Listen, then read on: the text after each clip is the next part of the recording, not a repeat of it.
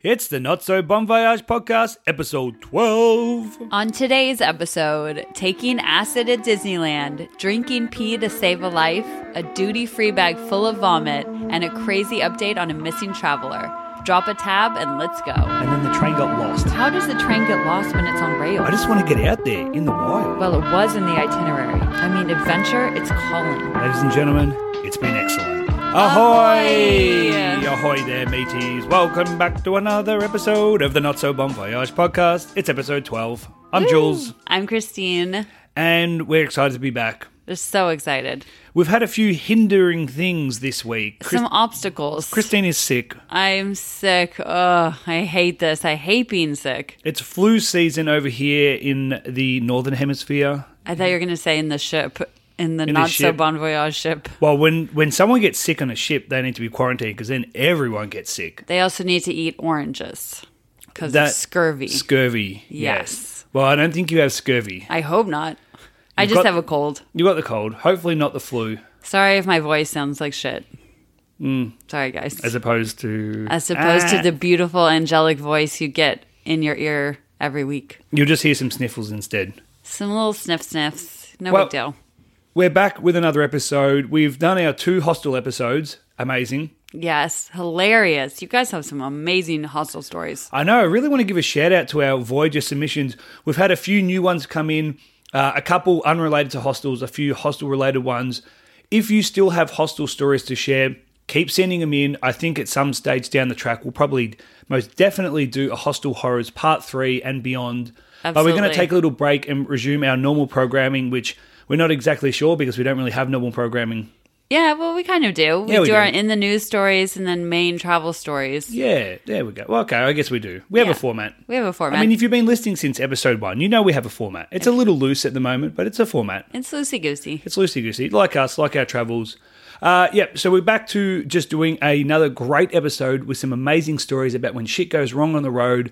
And we've got another couple of crackers today. Yes, both of mine are uh, listener submissions. Oh, we've got a couple of first class voyages here. Yes, we do. Uh, so thanks for that, for everybody sending in their submissions. Remember, you can do that on social medias at Not So Bon Voyage or our website, notsobonvoyage.com. But let's jump straight into it today because we've got we've got to get you back in bed because Christine's sick. Yes, we do. All right, let's do it. In the news. Okay, so I'm going to start off with my in the news story, which was sent to us from one of our first class voyagers, Rachel Bott or Bat. I'm not sure. Her last name is B A T T. So could go either way. Sorry, Rachel. Uh, but thank you very much for sending us, uh, DMing this, sliding into our DMs on Instagram. This crazy story. I believe from the Rachel news. hails from New Zealand, so shout Oh. out shout out to my not too distant neighbour, the Kiwis. the Kiwis. Kiwis. We got a couple of Kiwi listeners actually. Oh, yeah, shout we had out, someone guys. else on our Facebook page. Kiwis are loving the podcast. K K-ways. Would they say K-ways? let's move on. Ki- Kiwi- Kiwis. Anyway, sorry guys, but thank you so much, Rachel, for sending this in. This story is bananas. So this is a recent in the news story. The headline of the story is "Mid-Air Hero: Doctor Sucks 800 Milliliters of Urine from Elderly Man to Save His Life During Flight." Well, I've got to learn more. It's pretty self-explanatory, but I'll go into detail. Let me guess. It wasn't. No, I'll just let you go. I was going to say something filthy, but go on. Okay, I don't want to know what you're going to say. We'll move on. So they are on board a flight from Guangzhou, China, to New York. Have we been to Gangzhou? I don't know. Is that even how you pronounce it? I was really going with that fake it till you make it situation there. Trying Okay, to. it sounds very good. did it sound right? Yeah, I think we've tried It's to. probably not right. I think in some early episodes we tried to pronounce some Chinese cities, and I It's- know we butchered them. Probably Guangzhou or something like that. That sounds good, that sounds good. just to my untrained ear. Your untrained ear. I'm pretty sure we've been there in a in a in the Stopover. airport. Yeah. So we should probably learn how to say it because it's in quite a lot of news stories. Okay, So they're on a flight from China to New York. And the flight attendant makes an announcement asking if there's any doctors on board. And apparently, an elderly male passenger wasn't able to relieve himself and he was sweating profusely. And they still had six hours to go to New York. And they were stressing that this guy was going to be really sick. Luckily for this dude, like you need to take a piss. he needed to pee Okay, and he couldn't It couldn't happen. Why? Well, apparently he has a history of enlarged prostates, so that might have been part of the problem. Okay. But I've never heard of this, but apparently it's a it's an issue. It can cause your bladder to rupture. oh, so you literally just pop. You pop. What yeah. happens then? Be- Pee just runs through your body. I imagine you probably get a terrible infection or you die really quickly. Mm. Either way, it's not good. But lucky for this dude, um, Dude. there was a doctor, there were a couple doctors on board, including Dr. Zhang Hong. Zhang Hong. Oh, God, I really should have looked up how to pronounce Dr. Hong.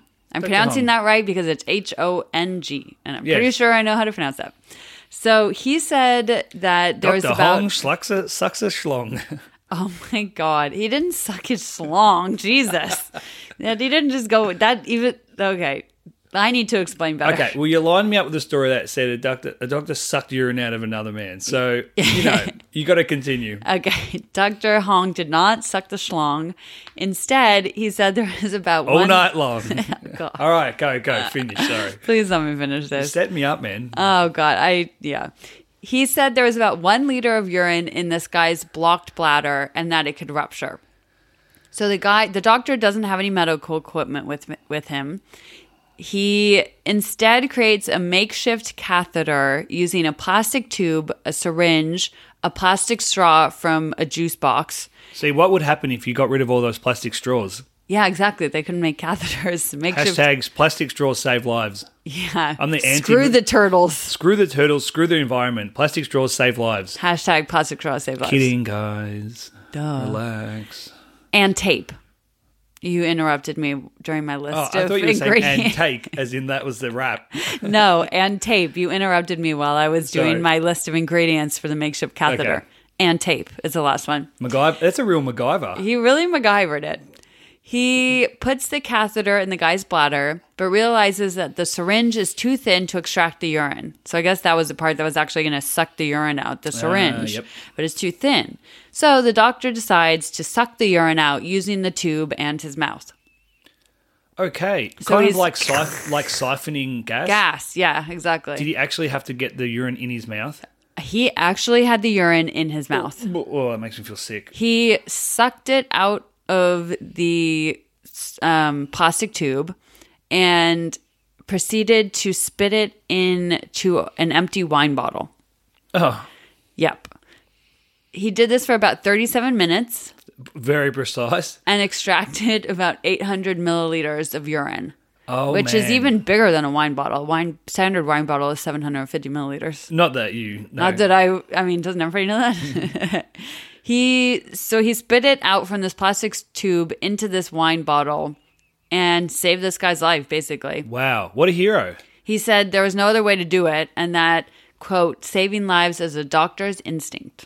Wow. is Well, good on crazy. him for just saying, you know what, if I'm going to get a little bit of pee pee in my mouth to save this guy, I'm going to do it. Because he does, did have a risk of infection drinking, you know, having somebody's urine in your mouth. Yes, I bet. Yeah, I bet so- that's not a pleasant taste either. I don't think so. And he had to do it for 37 minutes. Oh, slow torture. That's a long time. But the guy survived. yes, the guy survived and all is well. Would you do it? If it would save somebody's life, yes, but I wouldn't know how to do it.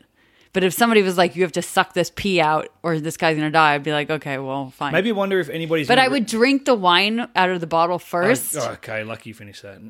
Yeah, yeah. Drink the wine, get shit faced, and then do it. exactly. I would be like, okay, we need a bottle of wine. I'm gonna drink that and then I'm gonna spit the pee into the bottle of wine. I wonder if anybody's going to try this one. Quick, I need you to suck my dick. It's going to save my life. Oh my God, I'm sure somebody's tried that before. yeah. So thank you so much to Rachel. We're gonna tag her Instagram in our show notes. Cheers, Rachel. And thank you so much for sending that in. Welcome to first class. Welcome. Doot, doot. We're going to have something to reward our first class voyages coming up in the new year. Yeah. Stay tuned if you want to be and first. it's not going to be a makeshift catheter. it will not be. It won't be an emergency catheter, but it will be something, just a little something to say thank you for listening and for sending in your stories and contributing and being part of the podcast. So if you want to get in on that, get your stories in. Do it. All right. My story moving on is called Trip of a Lifetime. I love it. Du-du-du-du. This sounds like a happy story. My story goes back about three oh it's pretty happy. I mean, it's funny. It's it goes back three months ago. to Disneyland in Paris. Paris. Petty. Paris. I was waiting for you to do something. Christine's like, I've been to Paris three times. Um, how many times have I been to Yeah, okay, Paris? I anyway. think it three times is correct. Okay. So my story is about a guy. He's 32 years old, Swiss guy. He goes to Paris Disneyland with his girlfriend, and they decide to take acid, LSD. Okay. So many questionable choices already. Okay. Where are they from? They're from. Sw- They're Swiss. They're from. Switzerland. Okay. So they don't Switzerland, have, yeah. that's their closest Disneyland. Yes. Because otherwise, like, why are you going all the way to Paris and going to Disneyland? Well, I don't think it's that far. Yeah, from Switzerland. They're probably holidaying. Anyway, they go to so she's thirty ish, he's uh he's thirty two. They go to Paris, so they're just a couple of young kids, you know, having a little bit of fun, want to go do something a little wacky. They go to Disneyland and take acid. Terrifying. Thi- This is on a Friday evening. So they're really committing to a long haul here. So Friday acid, they do it. She gives him the acid, and then the real ride happens. He falls into. I'm not familiar with the Disneyland Paris um, map of the grounds, but there's apparently there's an Adventureland lake. It's got some Peter Pan sort of hook themed things. Okay. I going on wonder there. how similar it is to our Disneyland. No idea. But basically, this guy falls into the Adventureland lake and he Oh God. doesn't resurface. and the girlfriend's looking for him because she hasn't found him. And the park is getting closer to closing for the night. And she can't find where he is after falling into this lake. So she starts to shit Oh herself my here. God. I'm like, assuming- he went underwater and didn't pop back up? I don't know. It doesn't really clarify. It doesn't really make sense what happened here. It says he fell into the lake and he didn't resurface. Okay. Well, if she was on acid too, he might have been like right behind her the whole time with a chicken leg or something. Yeah, yeah. So we're not exactly sure what happened there, but basically, after a few hours, she can't find him after he falls into the lake, and she is worried. I'm assuming she's also tripping. That doesn't say how much acid they took, but they she goes to the Disneyland security to chiefs and things like that, and they jump into action and they start a search party to look for him for hours. and for Oh my hours, they're God. looking for this guy, and they cannot find a single trace of him. There's ten divers. So they're searching the lake, probably thinking, wondering if he's drowned. There's 30 firefighters, 10 policemen, and then uh, 80 Disneyland staff members. Oh my so there's God. like over 100 people searching for him for Wow. hours. It's pretty dark by this stage. They even brought in dogs and they used one of those, you know, the thermal cameras they use on the helicopters? Yes. They're trying that. They're searching all the places. They're searching the skull. Is the park closed by this point? It's, I think so. I'm assuming so. So it's Because close. otherwise, the thermal helicopter, it's like, okay, well, there's 10 million people at Disneyland at all Yeah, times. no, no, it's it's nighttime now. Yeah, so I'm assuming it's closed. So they searched late into the night, but this guy's trip was far from over. At the crack of dawn, they resumed the search, trying to find him. While they're searching, though, about a mile from the park, a local guy is driving home from work, and he comes across the Swiss tourist. And this is how he sums it up best. He says, in quote, uh, this is a quote from La Parisienne newspaper. I came face to face with a naked man oh my God. he was walking in the middle of the road. He did not have a centimeter of clothes on him, and he was barefoot. so basically, after all night that pe- they're searching for him, the next morning, some local guy's driving down his street, small, that's described as a very small, quaint street with trees arching over, and it's a little suburb town and a mile from the Disneyland. And he sees this guy absolutely stark naked in the middle of the street This was in the morning. So in it was the morning. light out? It was light out. He stops the car and he's basically like, "Why are you naked? And why are you near my house? Why?" The And who the fuck are you? And who the fuck are you? The guy didn't speak French, so I'm guessing he's probably Swiss German. Oh, but usually they speak a bit of French. you would think. You would think everybody learns French in Europe.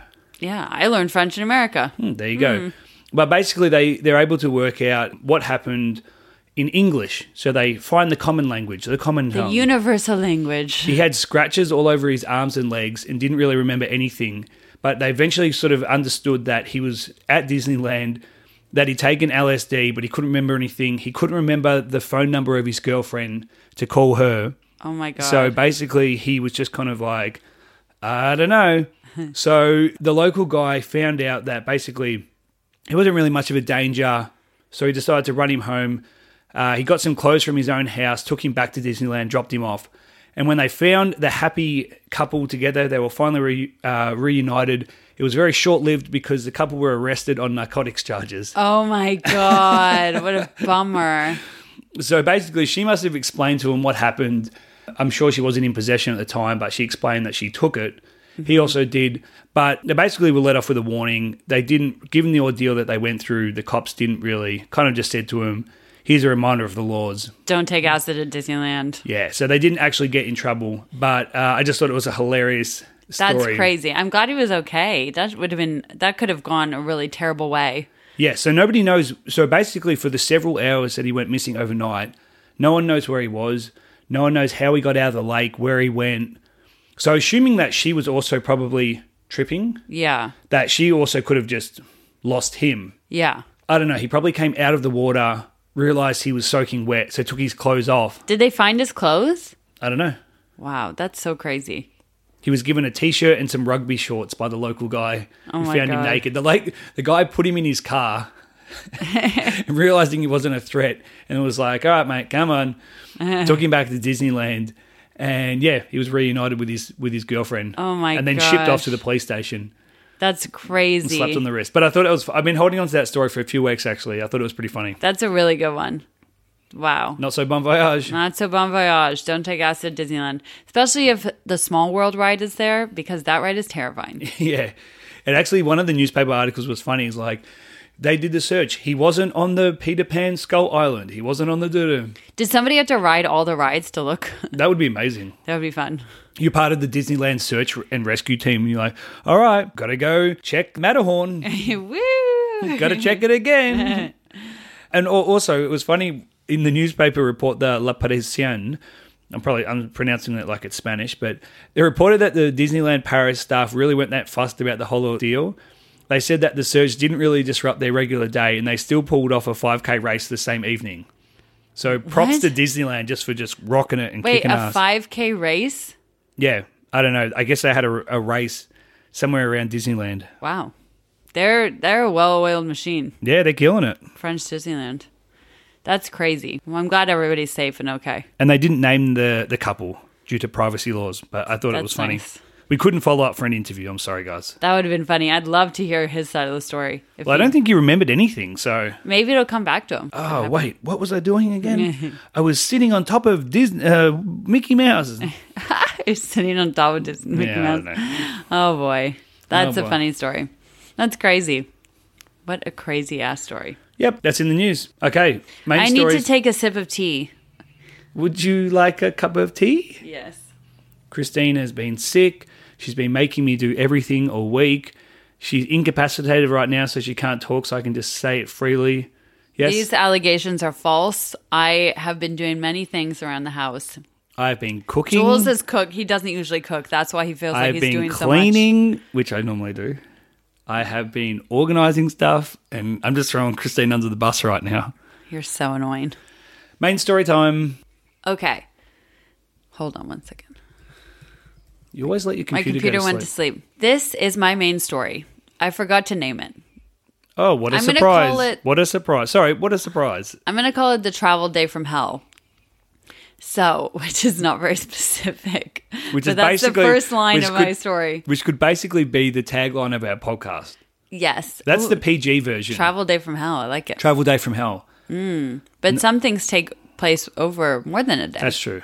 That's travel time from hell. travel time. Tra- time, Time travel. travelers. Time travel from hell. That time sound- travelers from hell. That Jeez. sounds like a really like what's it lower than D grade movie? I know D, like an 80s, like like, an eighties shitty movie. that has a really big cult following now. Yeah, exactly. Time travelers from hell. Okay, if you want to make this movie, hit us up. Somebody please make us a movie poster. Yes. Anybody who Oh. has artistic skills, I would love to see a movie poster for Time Travelers. Time somehow. travelers from hell. If you give us a movie poster of Time travelers from hell, we will post it on our Instagram yes, please. and our stories. Send that in. Send that shit in.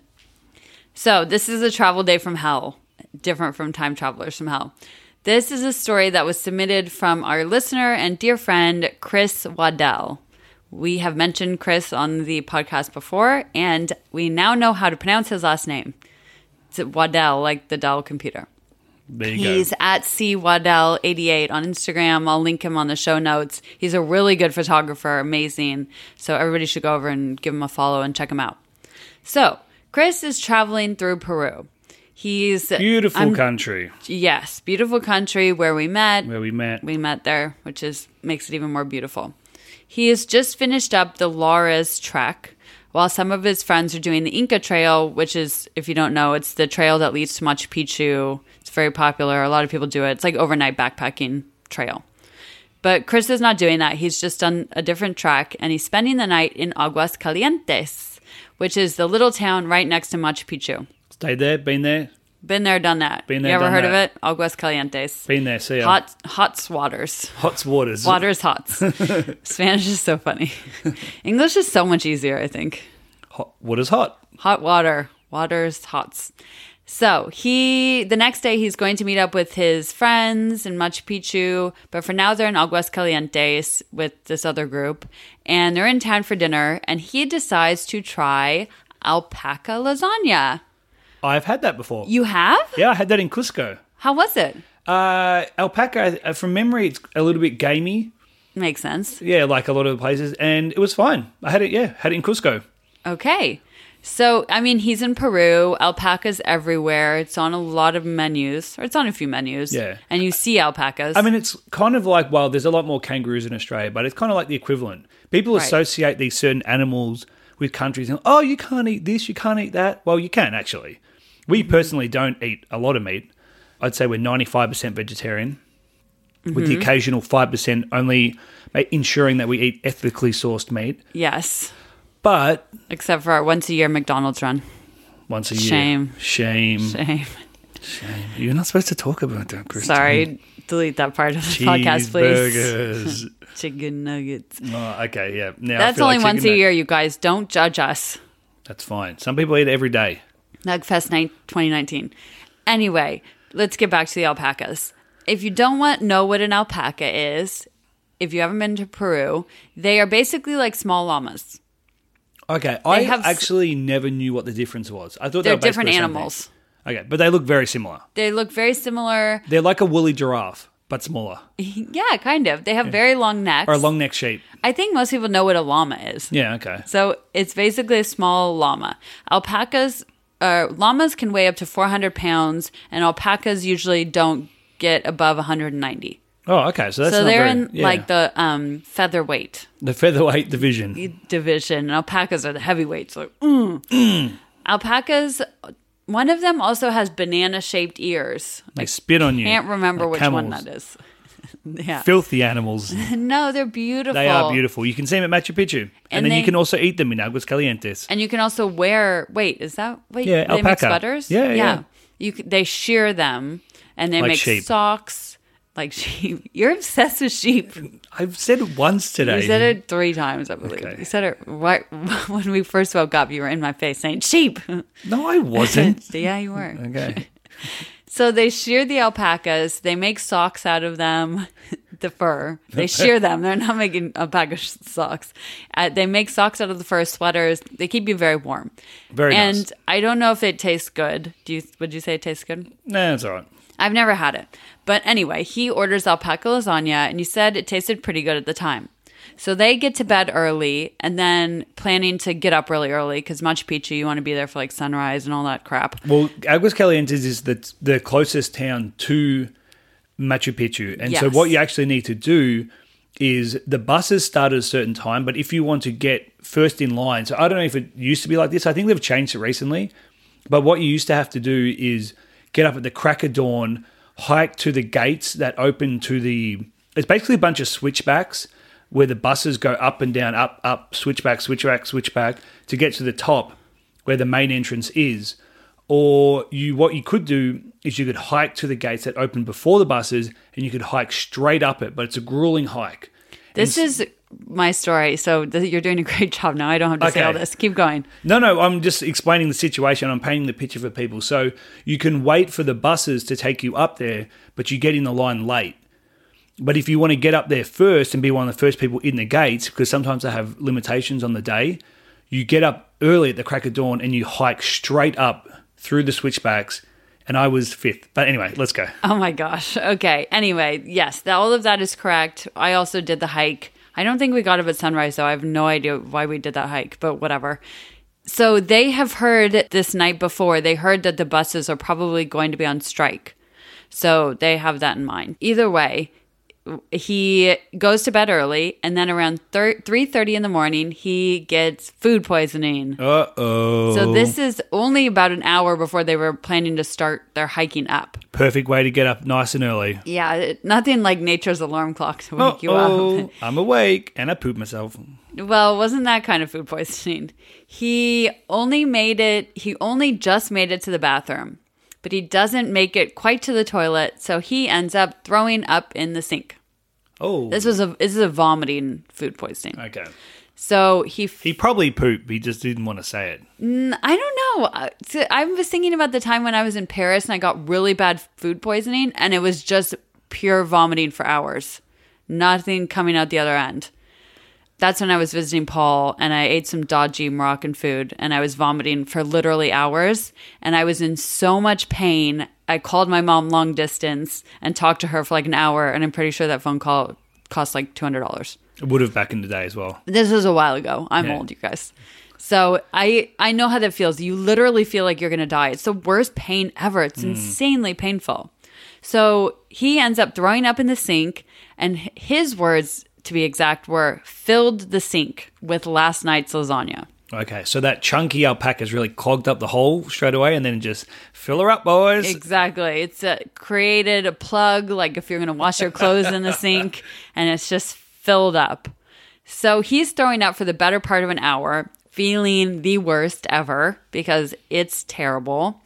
So he's feeling like death, but he manages to get his ch- shit together and uh, decides he's going to go, you know, to Machu Picchu. yeah, why not? But he is saying he's thinking he can't leave the bathroom in this kind of mess. Bless his heart. Chris is such a sweet guy.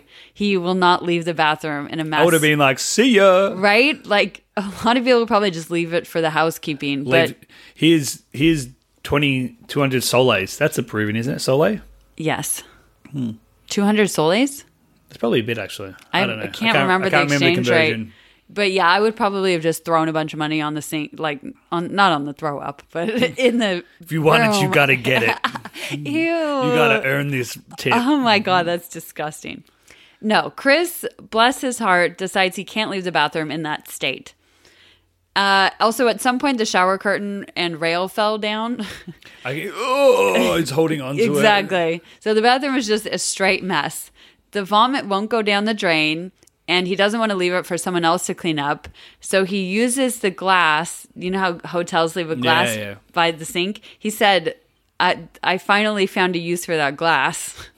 so he didn't specifically say this, but what I'm gathering is that he's filling that glass, scooping up the vomit with the glass, and dumping it in the toilet until the sink is empty and flushing it down. Kind of like uh, a boat that's filling up with water. Yeah, you got to work fast. You gotta work fast. Yeah. So he packs his bags. He deals with the vomit. He packs his bags, takes rehydration meds, and he finds out that indeed the buses going up to Machu Picchu are on strike.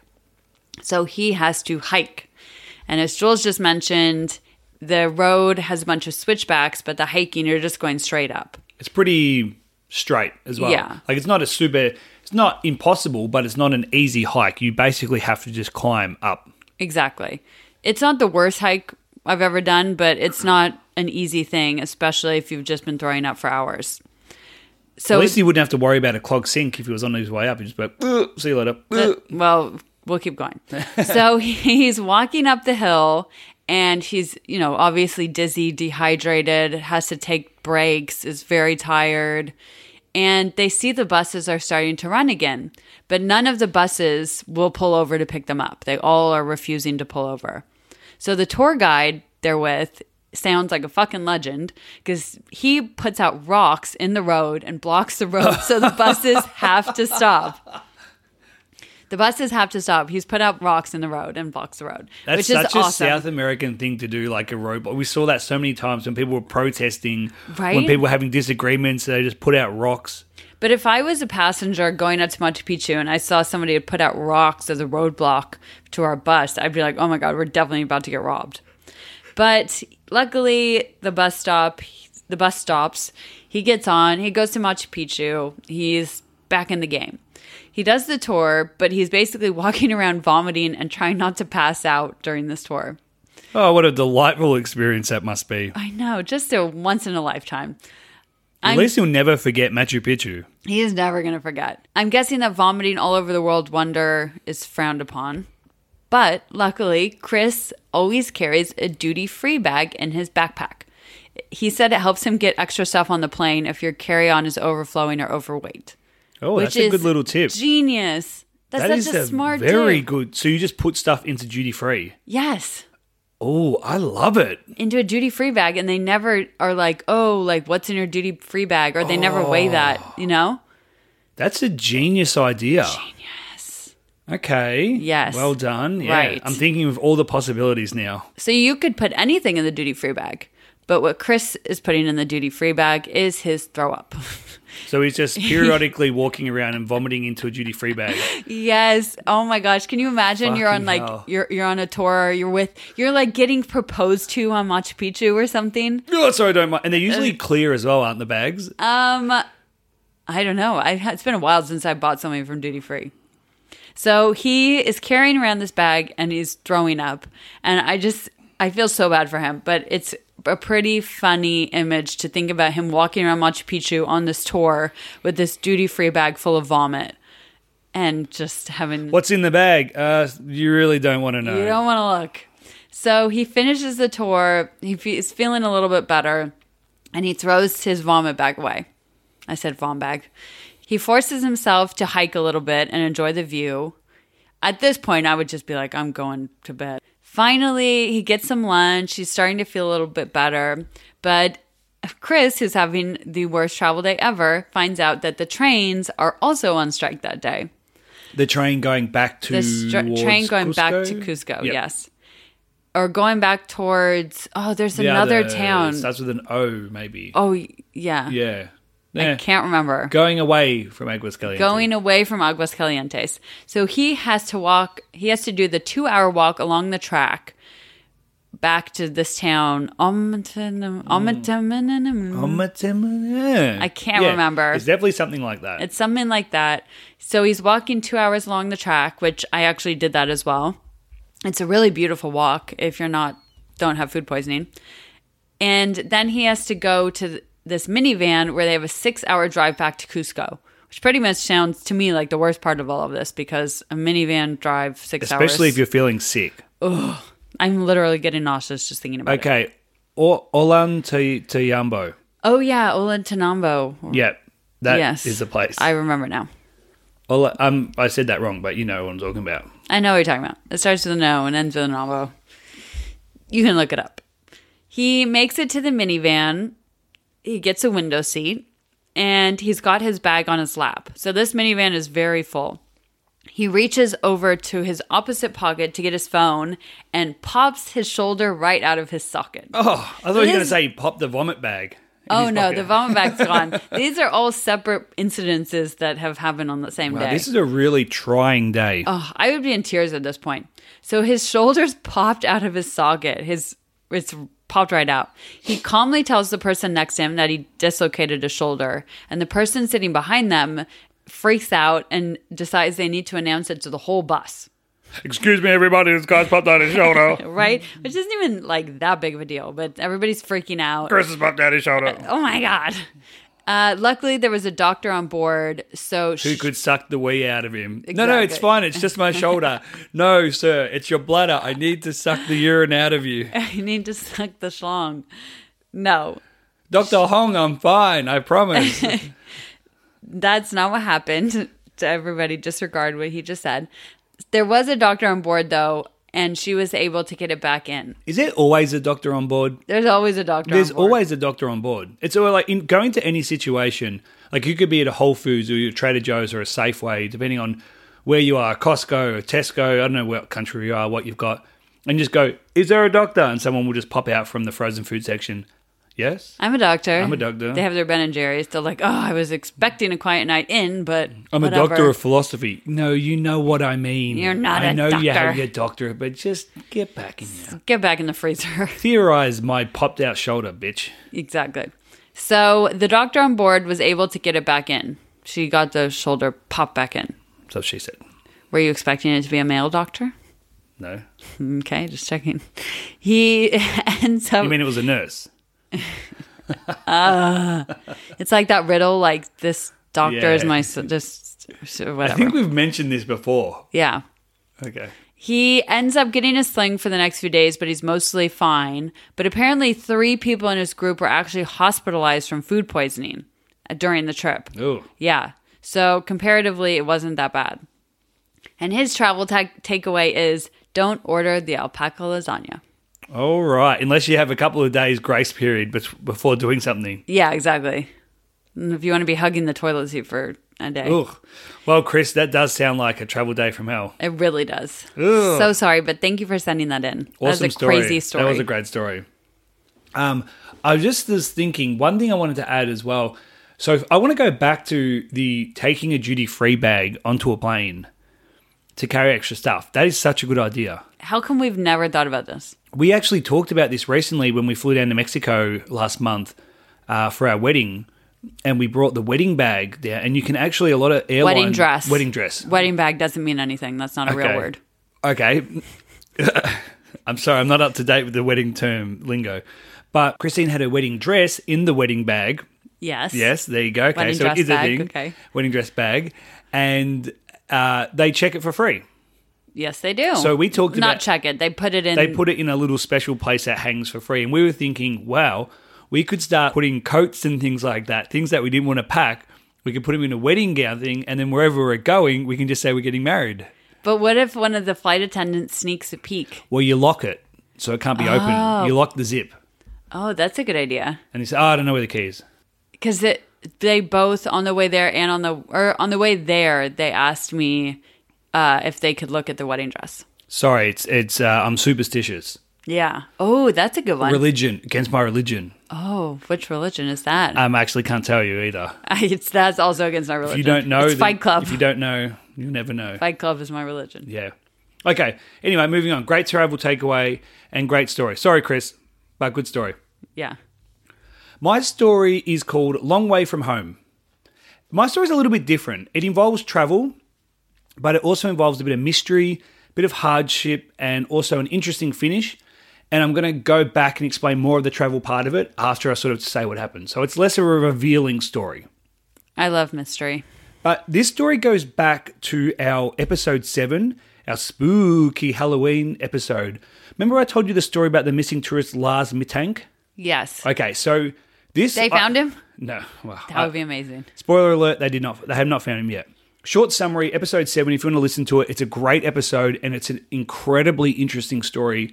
It's about a German guy who goes mysteriously um, he disappears in Bulgaria and still to this day is never found. It's super interesting, very very weird story. But That was a great story. That was one of my favorites.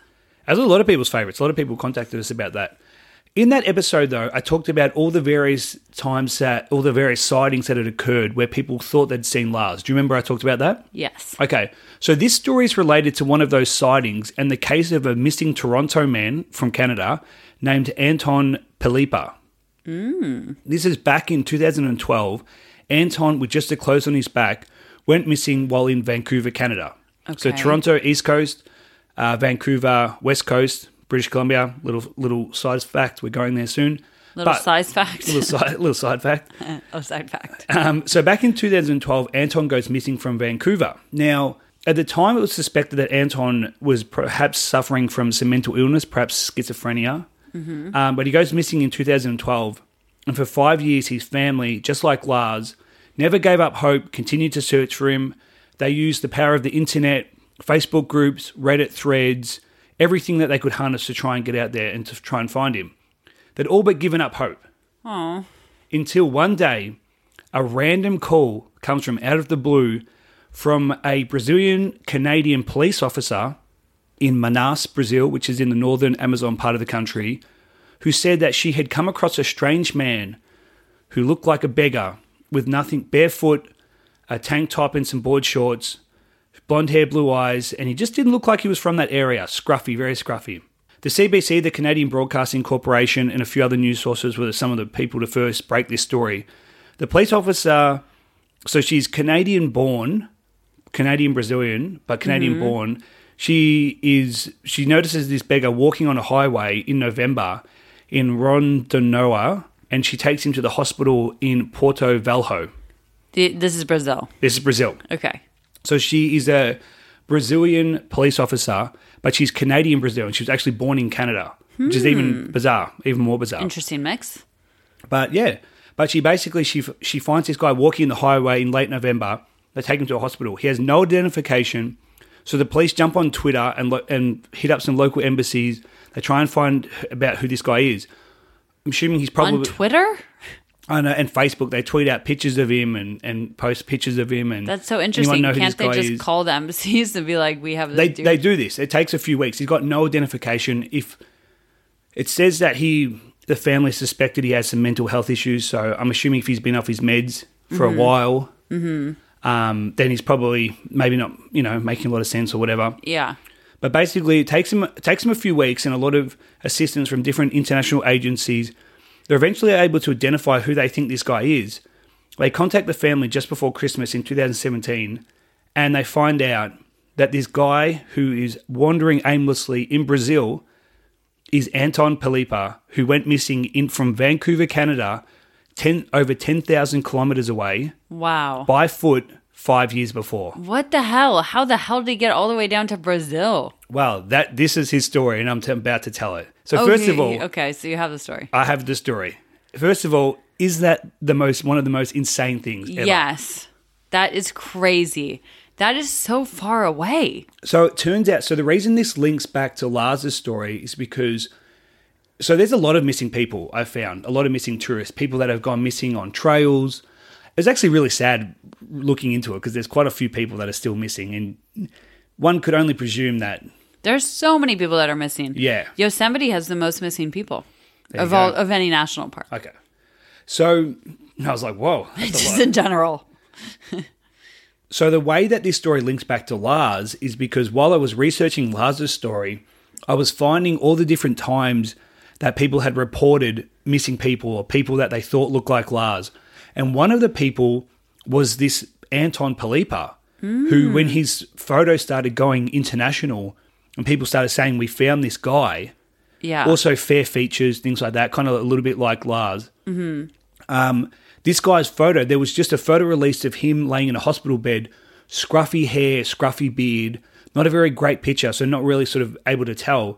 But that photo went viral as people were trying to identify, and some people said, "Oh, is this Lars?" People thought of it. Unfortunately, it wasn't Lars, but fortunately for the Palipa family, it was Anton.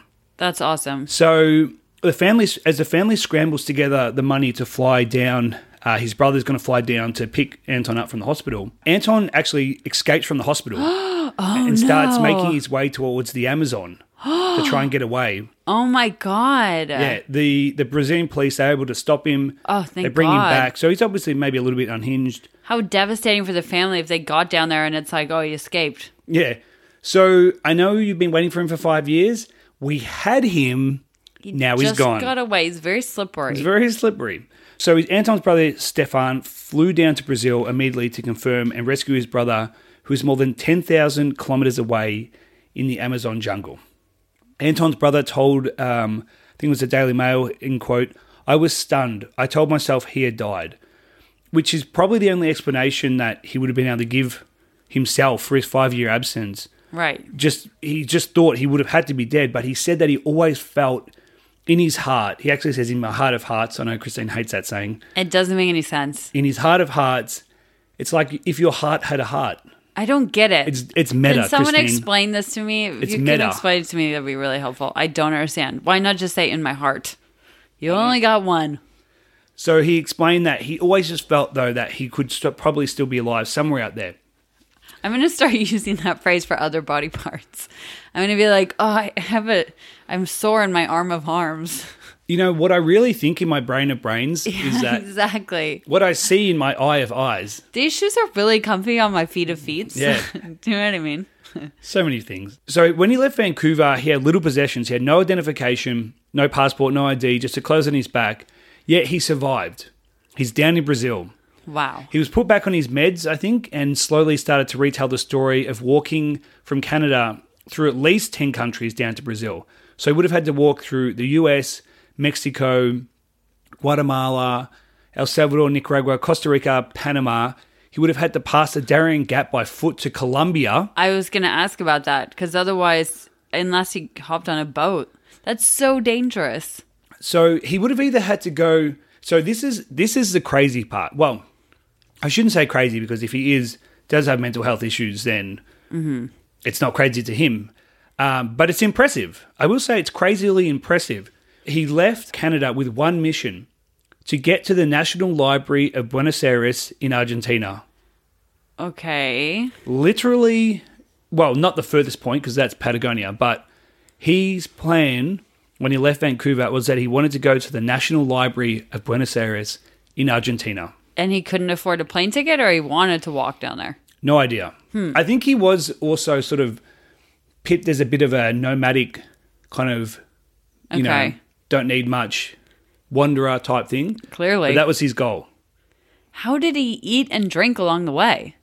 So, Water. what I, what I want to know more so, and I couldn't find this information, is how he got down to Argentina because he either went on the west coast and went through Ecuador, Peru, Chile, or the east and went through Venezuela, Guyana, Brazil.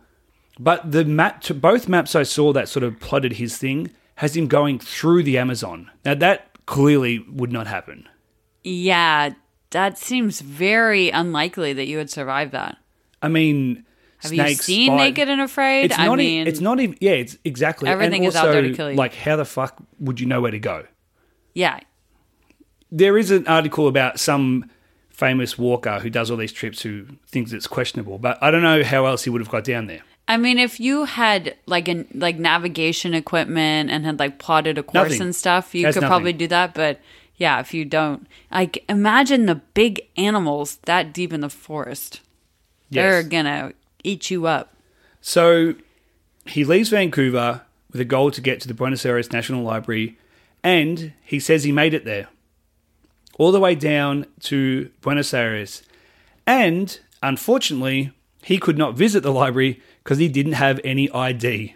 Oh my god! So next time you forget your ID somewhere and you get knocked back from a bar or from buying booze, I want you to think about Anton Polipa, who walked from Vancouver down to Argentina to go to a library and got knocked back. what the hell? That's crazy. It's like the world's toughest rejection. That would be so sad. I'd be Crazy. like, you're letting me into this fucking library right I'm now. getting in and I'm getting a book. yeah. So he turns around and he starts walking back. He turns. Oh, he's gonna towards- Ah. walk. He's like, oh, I'll just guess I'll just go back and get my ID. All right, I'll go get it. I'll be back in another five years. Yeah, 10 years. Ten years. Yeah. So he goes BRB. east and he he starts walking through Brazil and he walks all the way through Brazil up towards the north and that's where he's eventually um I was, I was going to say apprehended. He's not apprehended. He's found, discovered Mm-hmm. by the Canadian Brazilian police officer. So how insane is that? He That's Walking, bananas. starts walking all the way back up. So he makes it pretty. I mean, Brazil's a long country. He makes it pretty Brazil's a much like huge almost to the country. north. So I found a little bit more about his story. He was able to make the trip by, he says he was picking fruit and berries along the way, rummaging through garbage often for food or clothes. He walked a lot, he hitchhiked, he jumped on the back of trucks, he, all that sort of stuff. He didn't speak any Spanish or Portuguese. Wow. No Spanish. Oh my gosh. That's He crazy. said he met a lot of people, give, uh, a lot of giving people along the way. They helped him and offered their help, but he also got robbed a number of times for what little, little things he was able to collect along the way. I mean, a lot of these places can be pretty dangerous as well. Yeah. And he's sticking out like a sore thumb. So he was walking and he got aw- around any cross country borders, immigration checkpoints. Yeah. Wow, that's impressive for that many countries. There's a lot of countries between Canada and Brazil. Yeah, I know. I mean, a lot of those ones you could walk between. And if you look like a tourist, you know, you could probably find a way to slip. Coming up the other way into the US is obviously going to be harder. But you could probably walk a lot of these places across border. I mean, we've walked across a lot of borders in the past. That's true. And we've we've stopped specifically to get passport stamps because we know that we need to enter the country legally because we need to exit legally, whether we're flying or moving to a different country. But through Central America, we walked across a lot of borders. Mm-hmm. We'd get a bus to the border town, we'd walk across, then pick up a bus on the other side and keep going. We walked from Mexico into Guatemala, into El Salvador. We walked into Honduras, Nicaragua, all those places. Yes. So it's possible. Yeah. I think the most impressive thing is that he passed the Darien Gap. Yeah. And it also says he walked 800 kilometers through the Amazon jungle, which is insane to think that he survived snakes, spiders, jaguars, fucking pythons, caiman, the plants that want to kill you. every single thing. Oh, the worst thing that happened to him, it says his toenails fell off as he was walking through the Amazon. all of them? All of his toenails. Ew. He was barefoot through Mm. this Yeah. whole ordeal. Oh He had nothing. He literally had no- When they found him, he had a singlet, shorts, and that's it. Wow. Five years later. That's crazy. He reported, uh, as said, reported in the Daily Mail, he said, I've never felt alone. It's been a lot of thinking for the years, sleeping in the open. It's very simple to live. We don't need many things. Hmm. He's taken minimalism to another level. Hmm. He really Marie Kondo'd. his He life. really he is like none of this sparks joy. None of this sparks joy. This country doesn't spark joy. Goodbye. These toenails do not spark joy. Get rid of them. Yeah, so his brother flew down to collect him. He said he was looking a little worse for wear, long hair. A little, a little worse. Long for wear. hair, shabby clothes, you know, all that sort of stuff. But he made it back to Canada, was reunited with his family, had a few legal issues he had to deal with. Couple, couple things. Yeah. Um, he, he sort of left the country with a couple of things pending. Oh, Mm. like what? Uh, there was something about um, an assault charge or something. Oh, I wa- I don't think it was anything super bad, okay. but he did have some things pending. But um, Hmm. pending. yeah, I'm sure he got. s- I'm sure he had some assistance uh, for perhaps any mental health issues. Hmm. I don't think it's generally speaking a normal thing just to walk out of a country and it kind of disappear. reminds me of Forrest Gump. Remember when he starts running? Yeah, it's like And why are he just- you running? Yeah, and like, he's I just don't know. like he just starts running. Why not? Yeah. Someone sees him, they're like, he kind of looked like Forrest Gump with the long beard and the hair. Do you- oh, so is there a photo? Yeah, we'll, Okay. we'll put a photo up in the show notes. NotSoBumVirus.com. Click on the episode, you will find some show note pictures. I look forward to seeing the photo. Yeah, why are you walking? Mm. Hmm. Going to the library. Yeah, gotta get a book. Gotta get- They've only got this one book I want. That's the only place. I'm gonna have to look up a picture of this library. Hey, Anton, it's the internet. Ever heard of it? Yeah, seriously. So there you go. So I thought that was an interesting story to tell because although it doesn't conclude our story of Lars Mittank from episode seven, it has a similar note and it has a tie in. I thought it was interesting. I've been wanting to tell this story for a while because I thought one, it's a crazy travel journey, and two, it has a happy ending, but three, it's also incredibly bizarre. It what what uh, year was Lars and his story? Was that 2012? You're gonna make me roll back. Roll back, roll back. It was 2014. Okay, so that was five years ago. Yeah. So yeah. So I mean, it's possible. It's very possible. I feel bad for Lars's family because this would definitely give them added hope. But I mean, it's very possible that Lars is uh, out there. Absolutely. But yeah, so this guy went missing 2012, was found 2017. So Lars went missing 2014. So it'd be f- five years now, actually. Yeah. I mean, similar timing. You never and know. Hmm. he was just wandering. I mean, imagine like if he does have mental health issues. They said schizophrenia, which is a pretty intense one. Hmm. So if he's having schizophrenic episodes, yeah. I don't know a lot of, a lot about it, but I do know that it's obviously one of the more severe ones. Hmm. So if and I'm sh- depending on how bad it was, it's quite understandable he would just wander off. yeah. And but he survived. I'm really happy for him and his family. I tried to find, I could not find anything as a follow up. I don't think he talked a lot about his journey. Yeah. There was very few articles that detailed. Uh, it was hard to find any articles before he'd gone missing. Mm-hmm. And most of the articles just detailed the fact that he'd been found because it's such an insane story. Like, Yeah. everything was, every single news report was five year missing man found, but there was no information. Very few even had information about how he talked about how he was walking and picking fruit and berries. It was very difficult to find. when was he found? 2017. So, yeah. That is crazy. So there you go. Another fantastic week in the tales of when shit goes wrong on the road on the Not So Bum Voyage podcast. Thank you. Thank you for listening. Thank you, Christine, for your input today. oh. I would like to thank you because I know you're not feeling well today. So, Ugh, I feel like crap. I'm gonna go to bed after this. so But thank, thank you for pushing through. We actually got this recorded on a Friday today, which is the first time we've done that in ages, which means the podcast is coming out on a Monday. So you should be listening to this on a Monday TGIF, or Tuesday if you're in Australia or New Zealand. New Zealand. So thank you very much, guys. Thank you once again to Chris and Rachel for sending in their stories. Keep your Voyager stories coming in. We will tell them periodically as we through. We've got another great episode coming up next week. We're not taking a break for Christmas. We're going to keep rolling through. We love you guys. And anything else, Christine? Uh, follow us on social media. Follow us on social media. Social meds, ever heard of it? Instagram. It's this new thing. It's awesome. Go to at not so bon voyage or hashtag not so bon voyage. to join in the conversation. And as always, guys, your rates and your reviews keep this podcast going.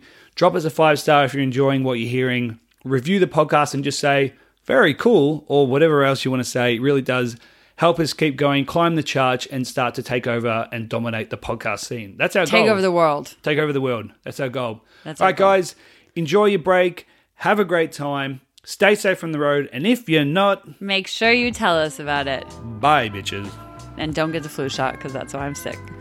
Bye, bitches. Bye.